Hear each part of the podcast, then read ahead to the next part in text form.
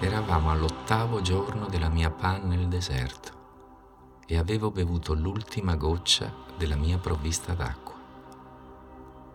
Sono molto graziosi i tuoi ricordi, ma io non ho ancora riparato il mio aeroplano. Non ho più niente da bere.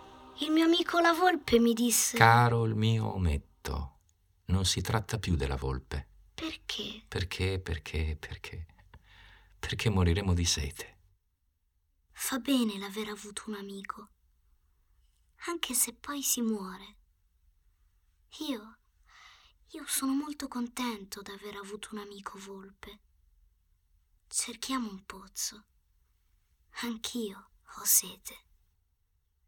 È assurdo cercare un pozzo a caso nell'immensità del deserto. Tuttavia ci mettemmo in cammino. Dopo aver camminato per ore in silenzio, venne la notte e le stelle cominciarono ad accendersi. Le vedevo come in sogno, attraverso la febbre che mi era venuta per la sete. Hai sete anche tu? Un po' d'acqua può far bene anche al cuore. Non compresi la sua risposta, ma stetti zitto. Sapevo bene che non bisognava interrogarlo. Ero stanco. Mi sedetti accanto a lui.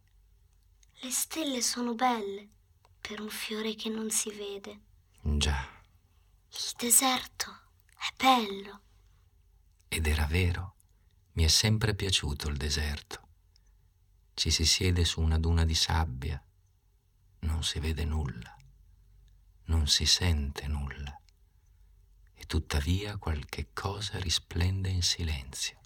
Ciò che abbellisce il deserto è che nasconde un pozzo in qualche luogo.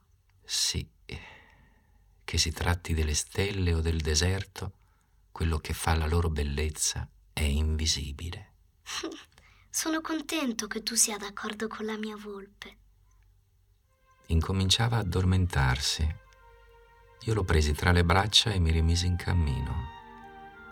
Ero commosso. Mi sembrava di portare un fragile tesoro mi sembrava pure che non ci fosse niente di più fragile sulla terra. Guardavo alla luce della luna, quella fronte pallida, quegli occhi chiusi, quelle ciocche di capelli che tremavano al vento. Questo che io vedo non è che la scorza. Il più importante è invisibile. Ecco ciò che mi commuove di più in questo piccolo principe addormentato. È la sua fedeltà un fiore, è l'immagine di una rosa che risplende in lui come la fiamma di una lampada, anche quando dorme. Bisogna ben proteggere le lampade. Un colpo di vento le